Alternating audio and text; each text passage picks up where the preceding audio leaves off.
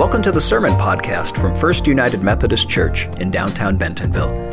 If you have questions related to what you hear today, or just want to find out more about the ministries at First United Methodist Church, please visit us online at fumcbentonville.org or check us out on Facebook, Instagram, or TikTok. So, we are in this series where we're looking at the words of wisdom. And before we go into the wisdom for this week, I want to say something about the wisdom for next week. Next week, we're doing the Song of Solomon, sexiest book in the Bible. And we will be talking about the wisdom of consent and what is beautiful about relationships that are built on consent. But because we will be talking about that, we will also be talking about situations in which consent was not present. There are some among us who have been deeply wounded in spaces where there was a lack of consent. And so I want to give you a warning that we will be talking about that next week in case you need to take some space for yourself and either watch from home or worship God in a different way next week for your own um, boundaries. I just wanted everyone to be aware of that. It's an important topic and it's one we should be talking about, but um, I just recognize that for pastoral care reasons, some need to know in advance that that is the case. Today, however, we are working with Ecclesiastes, and um, we are going to be talking about the wisdom of limits. And to get in the frame of mind of that, I'm going to share a couple of passages from Ecclesiastes, and these passages basically set up what the project of Ecclesiastes is and then what the ultimate solution of that project was. So, hear now the word of the Lord. I am the teacher. I was king over Israel and Jerusalem. I applied my mind to investigate and to explore by wisdom all that happens under heaven. It's an unhappy obsession that God has given to human beings. When I observed all that happens under the sun, I realized that everything is pointless, a chasing after wind. There's nothing better for human beings than to eat, drink, and experience pleasure in their hard work. I also saw that this is from God's hand, who can eat and find enjoyment otherwise. Because God gives wisdom, knowledge, and joy to those who please God. But to those who are offensive, God gives the task of hoarding and accumulating, but only so as to give it all to those who do please God. This too is pointless and a chasing after wind. This is the word of God for the people of God. Thanks be to God. Let us pray. Lord, open our hearts, our minds, and our eyes that we might see and know the word you have for us this day. In your holy name we pray. Amen. So, what are the limits of this life? Well, to set up that frame, I think it's important for us to reflect on how people understand the life beyond here, or even if they do. So, in 2021, the Pew Research uh, Organization did a study about Americans and the afterlife. What do we believe about the afterlife? 17% of Americans do not believe in the afterlife, period. They do not believe one exists at all. 38% of Americans don't believe in hell. 27% of Americans don't believe in heaven, including 12% of mainline Protestants, which means roughly every 10th person in here does not believe in heaven. Now, why am I bringing this up besides talking about the limits on this life? Well, I bring it up because it really deeply relates to Ecclesiastes and what the project of Ecclesiastes is. It's important for us to remember that in most of the Old Testament, with the possible exception of Daniel, in most of the Old Testament, they do not have a robust understanding of the afterlife.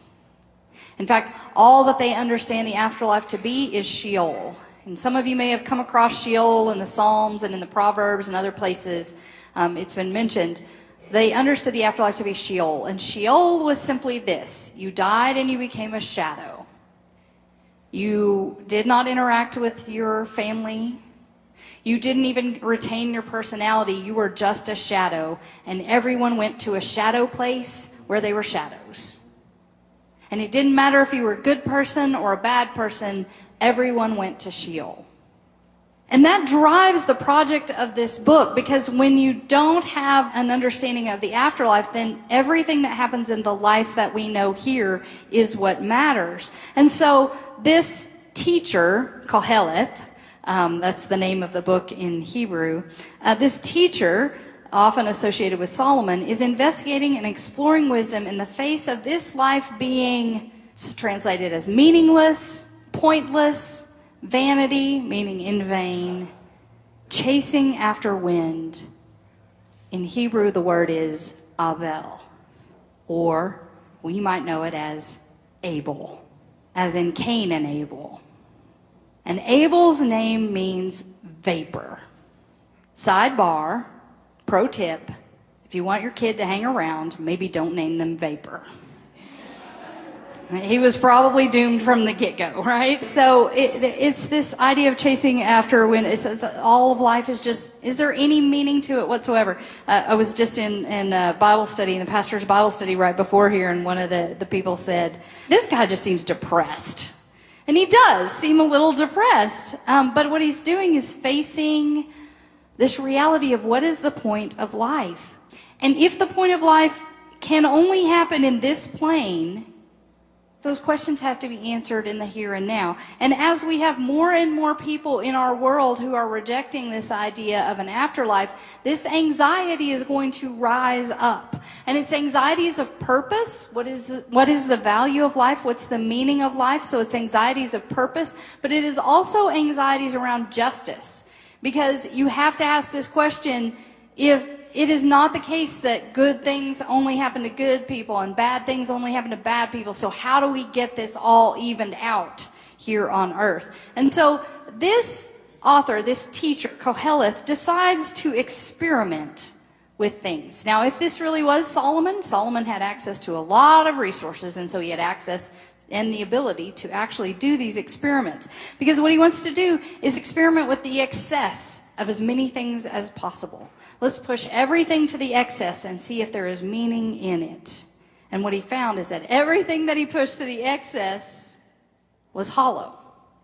Hollow. So I'm going to share a little bit of what he learned. One of the things that he pushed to the excess was appetite. It's not about weight, it's appetite for all things. So this is mass consumption. And it's mass consumption of alcohol, of drugs, of food, whatever you can mass consume. He is testing the limits of this mass consumption of this. And what he finds is that in mass consumption, when you have unchecked appetite, you will never be filled. You will never be filled. There will never be enough to fill you up.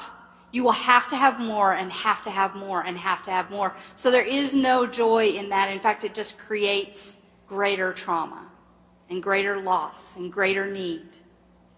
Which leads into this next experiment where he looks at the realms of wealth and work, right? So, wealth, to gather as much wealth as you can, and then to gather as much stuff with that wealth as you can, is also unchecked accumulation.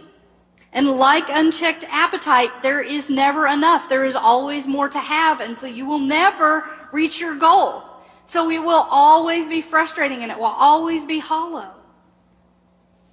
It's very interesting that in Ecclesiastes, the writer actually says that accumulation of goods and wealth is proof of God's curse on your life. The more you have, the more cursed you are by God. And, and that flies in the face of so many that proclaim the prosperity gospel that says, you know, it, the more stuff that you have is proof of God's blessing. No, Ecclesiastes says the reverse of that. It's proof of God's curse on your life because it is not a filling and fulfilling way of being. It robs you of fulfillment and it robs you of the joy of generosity of giving away because you're accumulating. You effectively are buried alive by stuff and misery. Which is interesting because that's not the usual understanding of justice, like I just talked about, that if you do good, you get good things, and if you do bad, you get bad things. And Ecclesiastes flips that on its head and says, no, that's not what is proof of a good life, of a meaningful life. which he then adds in on work. Because if work is in part to aid accumulation, then it is just adding to that disease. But also, there's a danger that too much work is done to try and prove our worth. People who work too much are either trying to accumulate too much or they are trying to prove their worth in what they do. And our culture supports this. How many of you, when you introduce yourself, you say your name and you tell people what you do? Because that's what we're supposed to do in this culture, right? But the problem here with either case, to aid in accumulation or to prove our worth, is that if we need all of this excess, that's proof of our lack of faith in God to provide. That we won't even take the Sabbath because we don't even trust that God will provide for us on that one day a week. And if we focus too much on what we do, that's a lack of belief that we are loved for who we are. And we are loved for who we are. The, the last big experiment that this author does, and this one hits me hard, um, which is to look at the excess of seeking understanding and study, wisdom, words, and ability. Because he recognizes that knowledge is power and prestige. And there is some good in it. Remember that Solomon, when Solomon is, could, could be given anything by God, he asks for wisdom. And God respects that and admires that and actually meets Solomon with wealth because of it. And so there is some good in wisdom and understanding and study and all of that. And even the way we are built. Did you know that learning something new creates the exact same high as taking cocaine or gambling? I mean, that's pretty cool. you know, that you can just learn something new and get that high, except that just like cocaine and gambling, it can become addictive. And then we feel like we have to learn more and more and gather more information and know more and do all gather, gather, gather, gather, gather. Except I don't know about y'all. We have access to more information than any time frame in humanity has ever had access to. And has it made us happier? Anybody feel happier by all the information that is constantly thrown at us? There is a there is a new syndrome called information overload syndrome. Would you like to know the symptoms of information overload syndrome? Poor decision making, memory loss, stress and anxiety, low productivity, short attention span, and lack of self-confidence. And Ecclesiastes warned us about this. Warned us that this was a this was a possibility with too much knowledge, too much wisdom. With regards to the lack of self confidence piece, Ecclesiastes tells us that it's a lie that we're supposed to be good at everything. It's a lie. We are not supposed to be good at everything. It is also a lie that we should be liked by everyone because we won't be. Because honestly, it says in there, you don't like everybody. Why would you expect everybody to like you? Right? And basically, what this points to is that, you know, if, if I was good at everything, what I need y'all? Except to show off to, right? Um, if you were good at everything, would you need us? No. We are meant to not be good at everything, to not know everything, to not have everything, so that we could rely on each other and lean on each other and love each other, even if we don't always like each other. Right? We were warned that too many words make us fools. And in much wisdom is much aggravation, the more knowledge, the more pain. That quote from Ecclesiastes, when I was a uh, junior in high school for the AP English grammar test, I had to write an essay that said, there is a quote in Ecclesiastes, in much wisdom is much aggravation, the more knowledge, the more pain. Do you agree with that statement or not? And I did not agree with that statement when I was a junior in high school and going off to get eventually four degrees. Um, now I would disagree with my junior self, right? Because I've seen that just sometimes it's too much. It's too much. Because limits really are not bad things. Limits create a distinction between us and God because the only being ever created that could handle no limits is God. And we're not God. Thank God. But the other thing is that limits create purpose in having community. Because we have limits, we have need for one another. Because we have limits, we seek community. We seek help. We seek companionship. We seek guidance. It helps us to live in our created purpose of loving God and loving neighbor. Our limits are a gift to us because they gift each other to us. And that leads to the ultimate answer in Ecclesiastes eat, not to excess. Drink, not to excess. Find purpose in your work, not to excess. And then lean on God and each other. In other words, make time for the people you love. Make time to do what you love and to be who you are and to love that person. And make time for the God you love. I'm going to say that again because I think it's important. Make time for the people you love.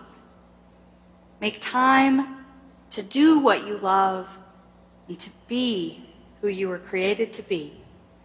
And make time for the God you love. That, my friends, is a life well lived. And it doesn't really matter what comes next. In the name of the Father, and the Son, and the Holy Spirit. Amen. Thanks for listening to the Sermon Podcast from First United Methodist Church in downtown Bentonville. If you would like to let us know you were here, follow the link below to connect. To participate in worship through giving, you can give online at fumcbentonville.org or on Venmo at FUMC Bentonville. FUMC Bentonville welcomes all. Because we believe the communion table is God's table, we invite everyone into our church family. We welcome and celebrate every race, gender, gender identity, sexual orientation, marital status, age, physical and mental ability, national origin, economic station, and political ideology. We come together in action and outreach, aspiring to follow Jesus' example for radical hospitality, love, and grace as a transformative movement in our community. Please join us for worship on Sunday mornings at 9 and 11 a.m., both in person and on Facebook Live. All are welcome, and we'd love to have you with us. Grace and peace.